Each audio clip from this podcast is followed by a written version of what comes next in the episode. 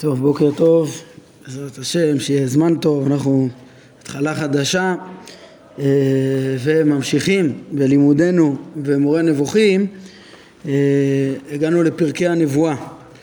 פרקי הנבואה זה ממש, אה, אפשר להגיד, לב המורה בחלק השני האמצעי, בפרק ל"ב, כן, לב ועד פרק מ"ח, מהלב ועד המוח.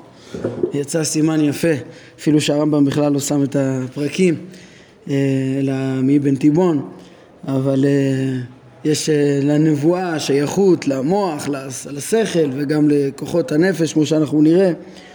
מהלב ועד המוח יצא פה פרקי הנבואה.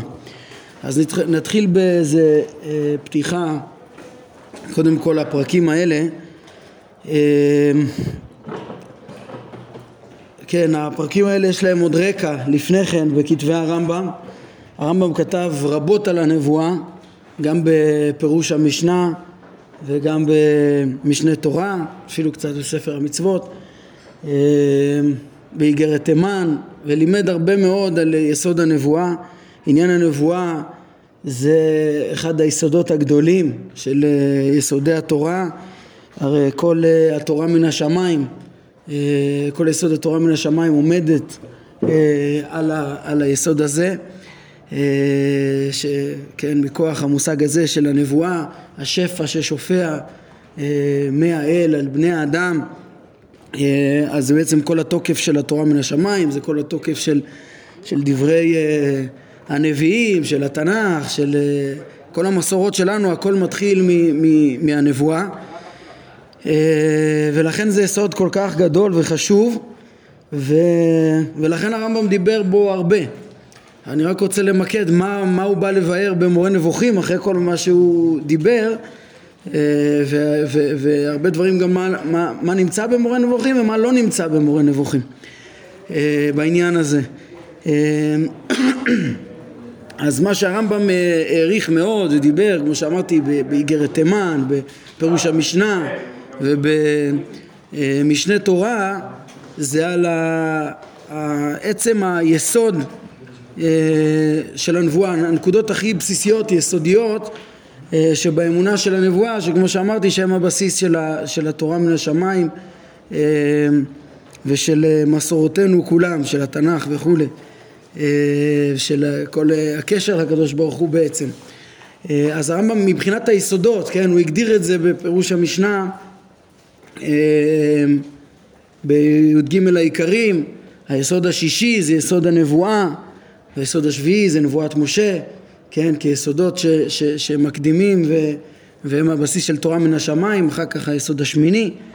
אמ, הבנת הנבואה למדרגותיה זה גם כן אה, קשור להבנת נצחיות התורה, נבואת משה לעומת אה, כן, נבואת שאר הנביאים, שנבואת משה שלא יכולים להחליף אותה נביאים אחרים אז בפועל יוצא שהרמב"ם דיבר בזה הרבה מאוד וכמו שאמרתי בנקודה של יותר בהיבט או בעיקר בהיבט בצורה מקיפה בהיבט של יסודי התורה.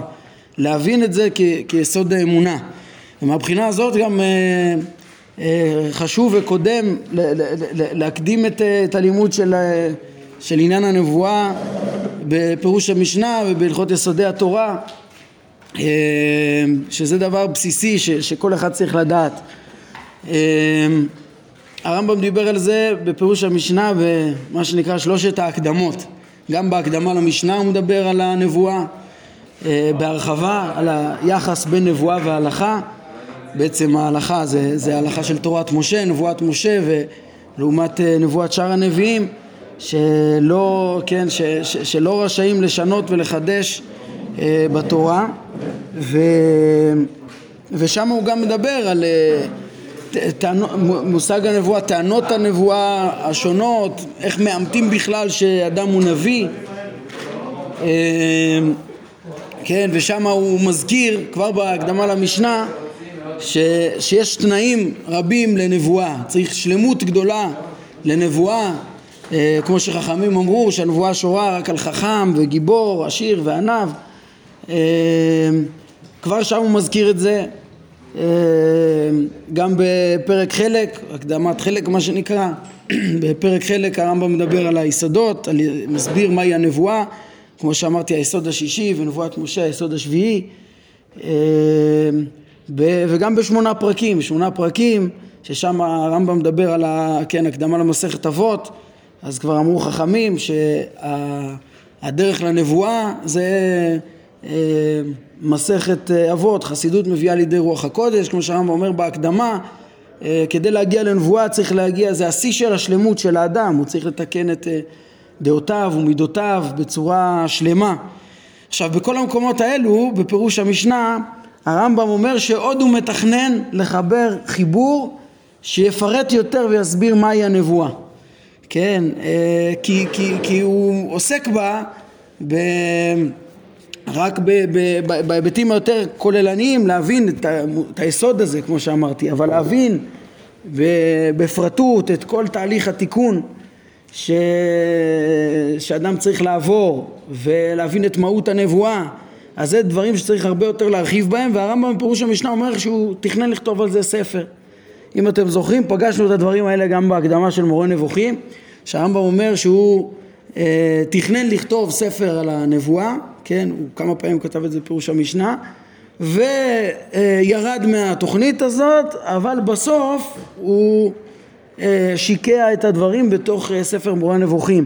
אולי אני רק אזכיר את הדברים קצת מה, מההקדמה, אה, כן, הרמב"ם רומז את זה כבר באיגרת לתלמיד שלו, שבפתיחה לספר, אז הוא אומר ש...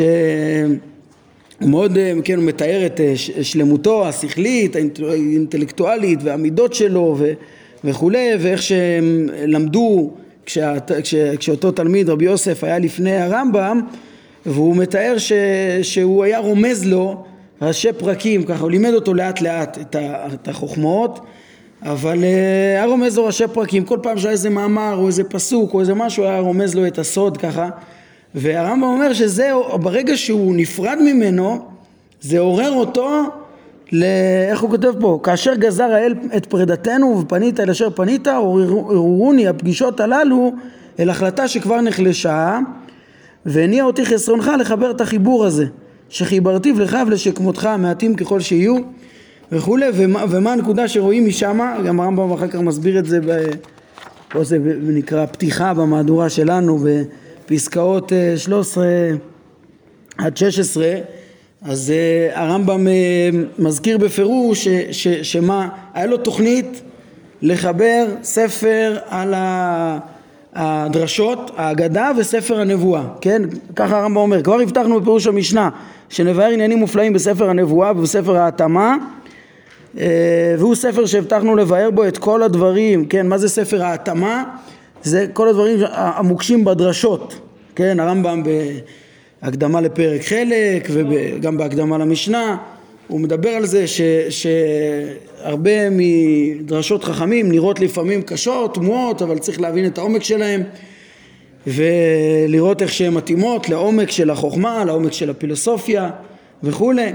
ופה הוא מסביר בהקדמה למורה, כמו שאמרתי, פתיחה, פסקה 13, איך שהוא ראה שלחבר ספר על הדרשות זה, זה לא, כן, הוא לא יעיל בכלל. למה? הוא אומר ש, שהרי סתרי תורה צריך להסתיר, אי אפשר לדרוש ברבים. אה, לבאר את האגדות ששייכות לסתרי תורה, הוא לא יכול לבאר את זה בביאור גלוי, אז הוא ניסה לבאר ברמזים, במשלים, אז הוא ראה שאם ככה זה לא מבאר להמון, זה לא עוזר כלום. ככה ש... כן, ואם יש אדם חכם ש... ש... הוא אומר, יש אגדות תמוהות, שיש בורים שזה לא מפריע להם בכלל, וחכמים שזה מפריע להם, אז הם... אז או שהם פשוט אה, חולקים על האגדות האלה וחושבים שיש גם אגדות תמוהות בחז"ל, או שהם אה, מבינים שזה רק סוד והם לא יודעים את הסוד, אבל אין פה איזה... הוא לא ראה צורך ממשי לחבר בסוף את הספר על האגדות. אבל הוא אומר, אה, לעומת זאת, אה, כן, לכן הוא ירד מחיבור לספר הדרשות. הוא אומר, אבל אשר לעניין הנבואה וביאור דרגותיה ופירוש משליה בספריה, הרי בחיבור הזה יתבהר לך הדבר אה, אה, באופן ביאור אחר, כן? פה זה בעצם ממש רמז לפרקים שלנו, אה, שהרמב"ם אומר שהוא עוד, עוד יבאר את דרגות הנבואה, אנחנו נראה את זה בתוך הפרקים שלנו, ו, ופירוש המשלים בספריה, אה, זה יתבאר באופן אחר בעצם בכל החיבור הזה, כן? והרמב"ם אה, מסביר, הנה אולי נקרא פה עוד טיפה, דברים ששייכים אלינו. הוא אומר, מפני הדברים, מפני הדברים הללו משכנו את ידינו מחיבור שני הספרים הללו כצורתם, כן, אבל כמו שהוא אומר, פה זה יתבהר באופן ביאור אחר, כצורתם הוא ירד מהספרים האלה, והסתפקנו בציון יסודות האמונה וכלל האמיתות בתמצות וברמזים הקרובים לכתיבה מפורשת, במה שהזכרנו בחיבור ההלכתי הגדול משנה תורה, כן, וגם ב, כמובן, כמו שאמרתי, גם בפירוש המשנה. הוא אומר את הדברים, הוא מתעסק בעיקר ביסודי האמונה, כן, אבל החיבור הזה שהוא מדבר עם מי שעסק בפילוסופיה ולמד מדעים אמיתיים אה, והוא מאמין בדברי התורה אבל נבוך לגבי המשמעויותיהם וכולי אז הוא אומר שהוא בוחר דרך של רמיזות בראשי פרקים לעזור לו להבין את עומק אה, מושגי הנבואה בעצם, את מדרגותיה, את משליה, את תכניה, את הסודות שיש בה.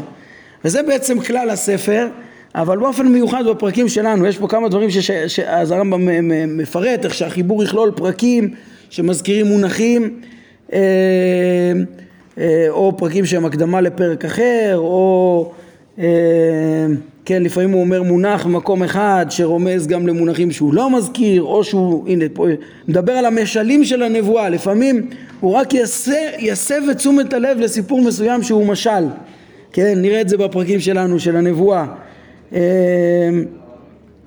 כן, בקיצור, ברמזים שונים, בתחבולות שונות, הרמב"ם אה, רוצה לרמז, לרמז וללמד את עומק משלי הנבואה. אה, ובעצם ככה גם הוא נקט לגבי הדרשות, כן, מדי פעם יש אמירות של חכמים שהרמב"ם כבר פגשנו לא מעט כאלה שהרמב"ם מראה איך שהן רומזות לעומק סתרי מעשה בראשית ומעשה מרכבה ובהתאם לחוכמה. רק אני, אז, אז, אז אחרי הדברים האלה אני רוצה למקד, אז, אז את מה שרציתי לומר בהקדמות ובספרים, בחיבורים הקודמים של הרמב"ם, הרמב"ם בעיקר לימד, כמו שהוא אומר כאן, את uh, יסודות האמונה, כן, ורמז לגם מה המשמעות האמיתית של הנבואה. במורה נבוכים, מה שחשוב לרמב"ם בעיקר זה, uh, כן, בפרקים שלפנינו זה להוסיף את העומק של הבנת עניין הנבואה. להבין אותה על אמיתתה, מהי בדיוק, מהו, מה מושג הנבואה, מה זה השפע הזה ששופע מאת השם לנביאים, איזו הכנה אדם צריך להתכונן לזה, מהי מדרגות הנבואה ותכני הנבואה שנכתבו על ידי נבואנו, איך נביאנו, איך להבין את זה בצורה מדויקת אה, אה, ואמיתית, ריאלית, אה, איך להבין את זה נכון. זה בעצם מה שהוא רוצה להוסיף בעניין הנבואה, להבין את העומק של המושג, כן? את המושג הזה אפשר לתפוס בצורה שטחית ואפשר בצורה עמוקה. הרמב"ם בא לבאר בפרקים האלה את המשמעות העמוקה שלו.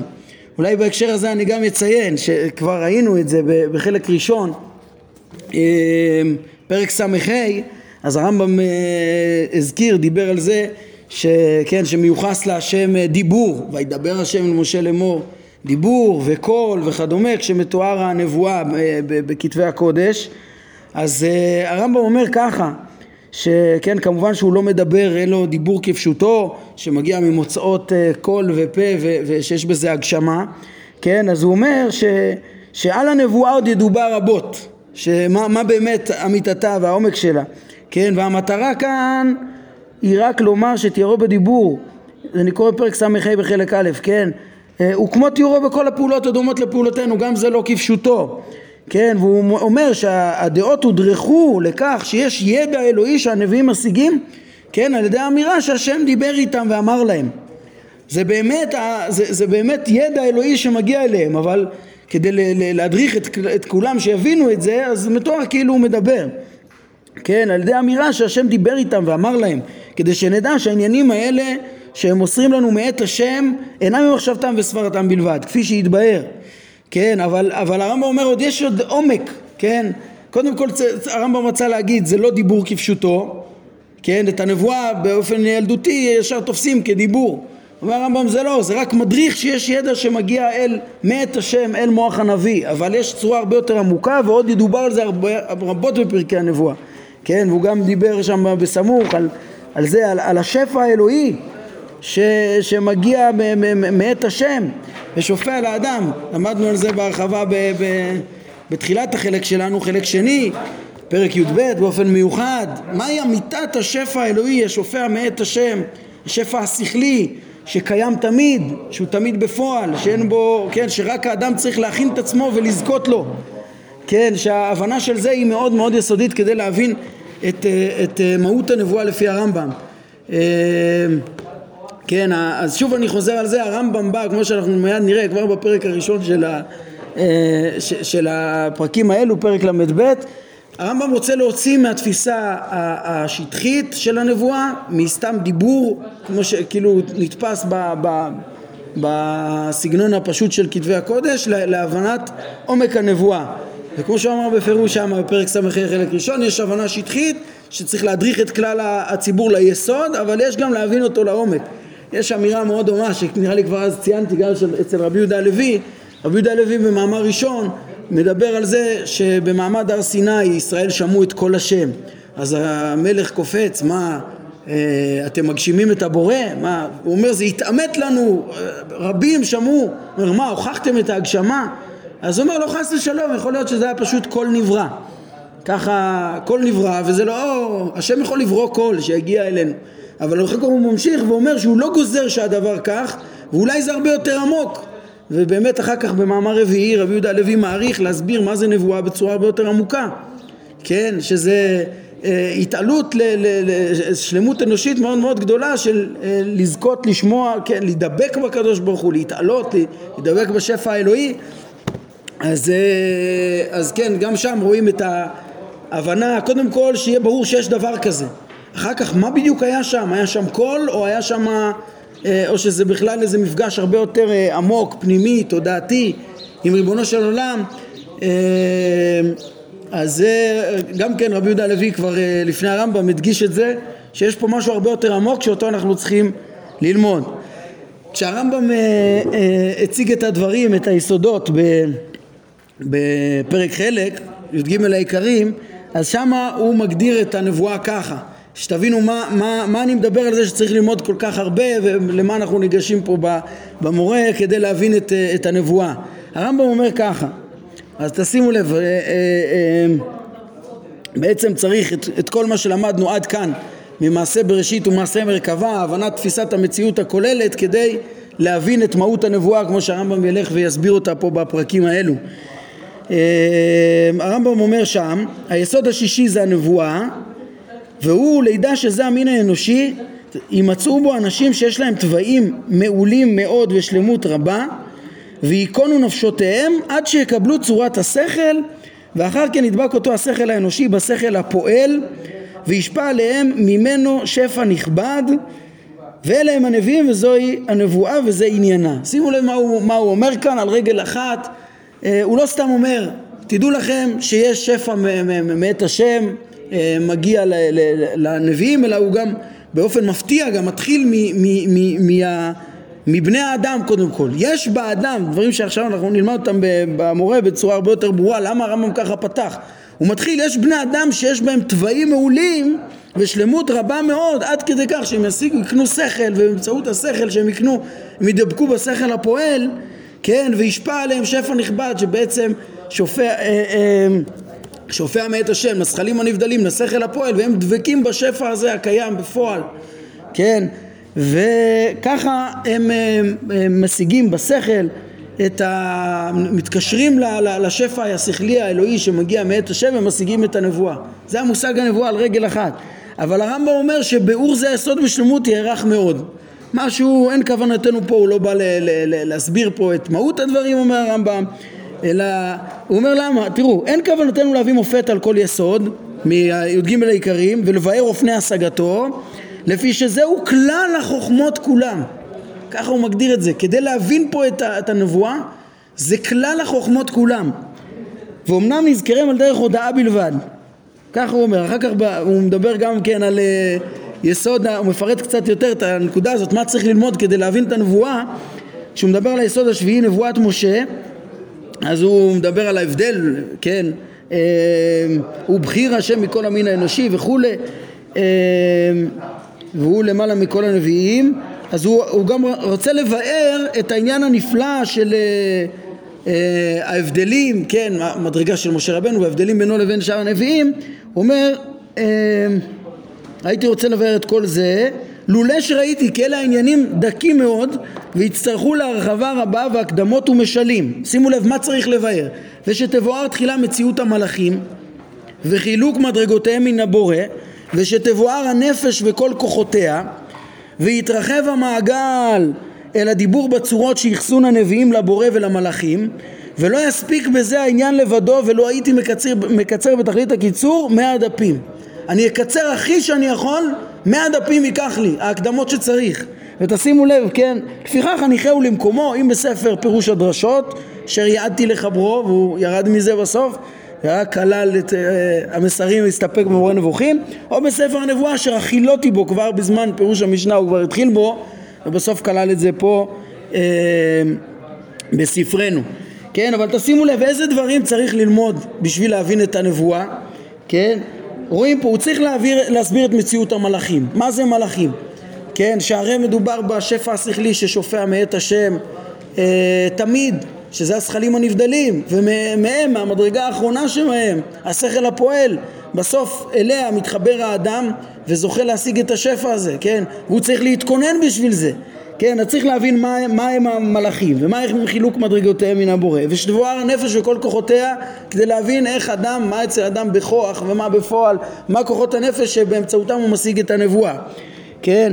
עכשיו, אתה רוצה לדבר על המלאכים, אז אתה חייב לדבר גם על הצורות שאחסון הנביאים לבורא ולמלאכים. כן? גם להבין מה הם מתארים בנבואה, ומה המשמעות של אותם דברים, ומה... ו- ו- ו- וגם למה הם מתארים את, ה- את המלאכים ואת הבורא בתיאורים גשמיים. ולא בצורה מופשטת וכולי. בעצם מה שראינו בכל הפרקים הקודמים במורה, איך שהרמב"ם הלך ולימד אה, בחלק א' את תואר ההשגה, כן, ואת מציאות השם, אחר כך המשכנו, כן, בכל המהלך אה, להשיג גם מה עם המלאכים ומה, ו, ולמה, מה זה שמתארים אותם בצורה גשמית, איך שהכל בחזון וכולי, רק במראה הנבואה, ועוד עכשיו הוא ילמד אותנו בפרקים מהם כוחות הנפש וכולי, ו, ובעצם צריך בשביל זה, אומר הרמב"ם אפילו היה מקצר בתכלית הקיצור אה, מאה דפים. כן? ומזה אנחנו, אנחנו יכולים להבין שוב אה, לקראת מה אה, הרמב"ם, מה, מה הוא השאיר לפרקים שלנו במורה, להבין היטב את המידות שהנפש של האדם וה, והתכונות שהנביא צריך לקנות ולהתעלות כדי להשיג ו... ולהשיג מהו השפע האלוהי, איך שופע מאת השם שפע אלוהי, בשביל זה להכיר את השכלים הנבדלים, את המלאכים וכולי, ואיך שאדם יכול להידבק ולהתקשר בבורא דרך השפע הזה, דרך השכל הפועל. אמ, כן, אז זה, זה בעצם אה, כן, הדברים, וזה בעצם מלמד אותנו איך ש... גם כן, למה, למה פרקי הנבואה מגיעים איפה שהם מגיעים, אחרי כל ההקדמות שה, שהיינו צריכים, בעצם הרמב"ם היה חייב ל, ל, ל, לדבר לפני פרקי הנבואה כבר uh, לעשות את כל ההקדמה שהקדמנו, כן, ההקדמות שהיו בתחילת החלק הזה, על, uh, שדיברנו פרקים uh, א' עד ב' עד י"ב, כן, ולמדנו את זה מהלכות יסודי התורה גם, להכיר את מכלול המציאות, להבין מהם היסודות והגלגלים והשכלתם והשכלים הנבדלים והשפע האלוהי, השפע האלוהי הזה זה בעצם השפע הנבואי שאמרנו בפרק י"ב, כן, ואיך שהאדם מתכונן להשיג אותו, זה הכנות הכרחיות כדי להבין אה, אה, את מהות הנבואה ומתוכם, כן, ככה דיברנו על זה, שזה בעצם היה גם הקדמה להבין את סתרי מעשה בראשית, את עניין חידוש העולם, וגם את פרקי הנבואה, שזה הנושא האחרון בחלק שלנו. אה, אחריהם אפשר רק לגשת לדברים האלה שאנחנו אה, בעניינם. אה, אני רק רוצה לראות אם נגעתי כאן בכל הדברים האלה שרציתי להקדים לפני שאנחנו נכנסים לפרק עצמו.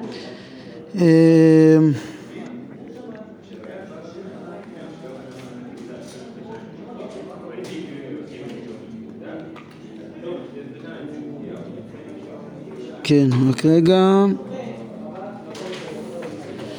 כן, טוב, עוד, עוד נקודה, סתם שאני, שאני מז, נזכר, זה שכשהרמב"ם אה, אה, דיבר על, על, על הנושא של חידוש העולם, אז אה, הרמב"ם אמר שבשאלה הזאת אין הוכחה שכלית, אה, אלא הטענות, אה, כן, ההוכחות שקולות לכאן ולכאן, ויש טענות לכאן ולכאן, וצריך להעדיף את, ה, את הטענה היותר ברורה שיש בה פחות קשיים וכדומה, והוא גם אמר שבזה אנחנו נסמוך, נסמוך על הנבואה, כן? והיה לרמב"ם הערה ש, ש, שהוא אומר רגע מה, מה פתאום לסמוך על הנבואה? הרי הנבואה הרמב"ם רוצה שיהיה ברור אובייקטיבי כן? ואם הנבואה זה דבר שנוי במחלוקת איך אתה מכריע שאלה אה, על הנבואה? אה, סליחה על, על חידוש העולם מכוח נבואה שהיא כאילו היא קיימת רק אם תאמר שהעולם מחודש כן הרמב"ם, מה שרציתי לומר זה שהרמב"ם אמר שם לא, תדעו לכם הנבואה היא דבר שמוסכם גם על הפילוסופים, הנבואה היא מושג שמי שמבין לעומק את הפיזיקה והמטאפיזיקה של העולם, איך העולם מתקיים מכוח סיבותיו אה, ומכוח ה... ה... בסוף, מכוח הסיבה הראשונה, הבורא, דרך הזכלים הנבדלים וכדומה, מכיר את השפע הזה, מכיר את כוחותיו של האדם, מכיר את היכולת שלו להידבק ב, ב, ב, בשפע האלוהי, השכלי, אז, אז בעצם הוא מכיר במושג הנבואה, או במילים אחרות גם הפילוסופים מודים בנבואה, ולכן אם יש לך שאלה אה, על חידוש העולם ואתה רוצה להכריע אותה, אה, אז באמת אה, לגיטימי להסתמך על הנבואה, שהיא מושג שמוסכם גם על הפילוסופים. את הדבר הזה אנחנו נראה גם מיד בפרק שלנו, איך שהמושג הנבואה, הרמב"ם אמר שהוא יסביר את זה פה, הוא דבר שמוסכם גם אצל הפילוסופים. טוב, ובפרקים האלו אנחנו נראה איך ש... אה, הקדמה, גם כן במובן מסוים, ההקדמה האחרונה לקראת הבנה, אה, אה, השלמה של הרמב"ם לסתרי מעשה מרכבה, כן? כי כבר אמר לנו הרמב"ם שעיקר מגמתו בחיבור הזה זה ללמד את סתרי התורה, סתרי מעשה בראשית ומעשה מרכבה וכבר הרבה מזה הוא רמז והרבה מזה הוא הראה ולימד על עומק דעת השם אה, בתוך, אה, ש, ש, שנרמז בתוך אה, פרשיות שונות בתורה כמו שראינו בחלק א' ולימד על תפיסת העולם באופן כללי וראינו, דיברנו על זה, על, כן, בפרקים ב' עד י"ב גם כן, איך, ש, איך שהתפיסה הכוללת של הפיזיקה והמטאפיזיקה זה מעשה בראשית ומעשה מרכבה, אבל בפועל את הרמיזות של מעשה, פרשיית מעשה בראשית ומעשה מרכבה, אז זה רואים שהוא בפועל ירמוז מה כלול בהם, זה ראינו אה, אה, אה, ראינו כבר את עניין מעשה בראשית ונשאר לנו עוד את עניין מעשה מרכבה שיהיה בתחילת חלק שלישי. אז אחרי שנבין את כל מהות הנבואה ודרכיה יהיה אפשרות להבין גם את, ה, את, ה, את, ה, את הרמיזות המפורשות של פרשיית מעשה מרכבה שהפרקים האלה הם הכנה אחרונה הכרחית נדרשת כדי לפענח את הסודות ההם שיהיו בתחילת חלק ג' כן, שגם אותם הרמב"ם ירמוז רק בראשי פרקים. אמ, טוב, העניין הזה של תיאור הנבואה, קראתי לכם אותו ב... אמ, מפרק חלק קצת את עיקרי יסוד הנבואה, הרמב"ם מכניס את זה כמובן גם בהלכות יסודי התורה, כמו שציינתי בתחילת השיעור, אולי נביא גם משמה אה, טיפה דברים, גם שם הרמב"ם אומר אה, ומתאר את הנבואה באותו אופן אמ, שהוא הולך ומבאר אותה פה במורה נבוכים, אלא כן, כמו שקראתי מההקדמה של המורה שהרמב"ם אומר כבר במשנה תורה הסברתי את מהות הנבואה בצורה ברמזים כמעט מבוארים לגמרי אבל שמסבירים גם את מהותה אבל, אבל הוא קיצר בזה. כן? אה, מה הכוונה? הוא, אי אפשר ללמוד להבין את העומק של הדברים רק משם אבל מי שמכיר ומבין את העומק של הדברים יראה איך שהרמב"ם דיבר, דיבר על הדברים לחלוטין גם שם גם שם הוא אומר מיסודי הדת לידע שהאל מנבא את בני האדם ואין הנבואה חלה אלא על חכם גדול בחוכמה, גיבור מידותיו וכולי, מתאר את כל השלמויות של האדם. אני אקצר, כן, בכל התיאור של השלמויות שלו פה, אולי בטח עוד נפגוש את זה בהמשך. אבל גם פה הוא אומר שבעת שתנוח עליו הרוח תתערב נפשו במעלת המלאכים הנקראים אישים ויהפך לאיש אחר וכולי. המלאכים הנקראים אישים כבר למדנו שהם השכל הפועל כן, וגם פה הרמב"ם מתאר את התיקון השלם של האדם עם כל כוחותיו ומידותיו אה, כדי לזכות להתחבר להשגה של השכל בפועל השופע מאת השם אה, ועוד נראה את הדברים יותר אה, בעזרת השם בהמשך גם, אני מקווה שנביא לכם גם הגבלות מכאן לראות, אבל רואים שזה אותו מושג הנבואה שאנחנו הולכים ללמוד עליו כאן. אולי נסיים את הפתיחה שלנו היום כן, לגבי מידות, ה, לגבי מידות, ה, כל, כלל המידות, גם בהקדמה למשנה, הרמב"ם אמר שם את, את, את הפירוט של כוחות הנפש שצריך ל, ל, להבין אה, ש, ש, שיהיו לנביא, זה נסביר בספר הנבואה, וזה נכנס אלינו גם כן, כן, לפרקים שלנו, כמו שאנחנו נראה, פרק ל"ו עד ל"ח. אה, קיצור, אז נסיים את ה, רק את, ה, את הפתיחה שלנו לפרקים האלו. אה, עם אה, רק התבוננות כוללת של, ה, של המקום של הפרקים האלו במורה, גם כן מהבחינה ש, שעל מציאות השם כבר לימדנו, כן, וסיכמנו את זה ב, ב, ב, עם סיום הלימוד הפרקים הקודמים של חידוש העולם, בעצם שהרמב"ם פתח בתואר השגת השם, בהשגת השם והראיה על מציאותו מתוך העולם, ואחר כך בעצם חידוש העולם, כן, ושזה לאט לאט הרמב"ם עובר יותר מהבורא לבריאה, כן? אז כאן הנבואה זה הקשר של, ה, של הבורא לעולם ואנחנו מבינים איך זה, כן הסברנו איך רק עכשיו אפשר בכלל להבין את זה אחרי כל המושגים של התפיסה הכוללת אה, איך הרמב"ם, כן, שהרמב"ם קרא לזה כלל החוכמות כולם. אתם, מי, כל מי שהיה איתנו מתחילת המורה יכול להבין למה זה כלל החוכמות כולם. כן, כי בעצם כל המתמטיקה והלוגיקה וזה, זה, זה בסוף עוזר להכיר את המציאות כפי שהיא, את הפיזיקה, את האסטרונומיה, ואם מעמיקים ומבינים אותם, מבינים גם את המטאפיזיקה, כן, במושגים, אני אומר הכל במושגים של, של המדע האריסטוטלי שהיה ידוע בזמן הרמב"ם, כן, ואז מכירים את כלל המציאות כולה, ואז, כן, ככל ש... ואז אפשר להבין מהם הזכלים הנבדלים, ומהו השפע, ומהי הנבואה, ומהם כלל כוחות האדם, ומה, ואיך הוא יכול להשיג את זה. אז אה, כן, בהקשר הכולל של המורה פה זה כבר אמרנו, אחרי שדיברנו על הבורא שחידש את העולם, אז מגיעים גם כן לקשר שלו לבריאה, אה, אה, כן, ומתוך כך גם נדבר אחר כך בחלק ג' על ההשגחה שלו על מעשיו, השגחה באופן כללי, פרקי השגחה, פרקי התורה, טעמי המצוות, שזה גם כן מכלל השגחתו, ומתוכם, כן, התורה היא מכלל פעולותיו. שאפשר ללמוד על, אה, בסוף הכל זה מלמד על מציאות השם ועל, אה, כן, ועל דרכיו והכל זה בסוף אה, הכרת השם, דעת השם אל עולם כמו שדיברנו אבל זה השלב הבא, הירידה להבנת הקשר העמוק, השפע האלוהי הנבואי הזה שזה עניינם של הפרקים שלנו. טוב, אני מקווה שהדברים היו מספיק מסודרים כן, וההבנה שהיסודות כבר, יסודי האמונה התבררו כבר בחיבורים הקודמים וכולם צריכים לדעת אותם לפני. מדי פעם הרמב"ם יזכיר את הדברים שנתבררו שם וההשלכות ההלכתיות של זה, אימות הנבואה וכולי, זה דברים ש, שהיו בחיבורים האחרים ההלכתיים. העומק של מושג הנבואה זה משהו שרק יחידים שיכולים לרדת לעומק סודות התורה יכולים לעמוד על זה וזה מה שיהיה לפנינו בעזרת השם. טוב, נעמוד כאן להיום. ברוך אדוני לעולם, אמן ואמן.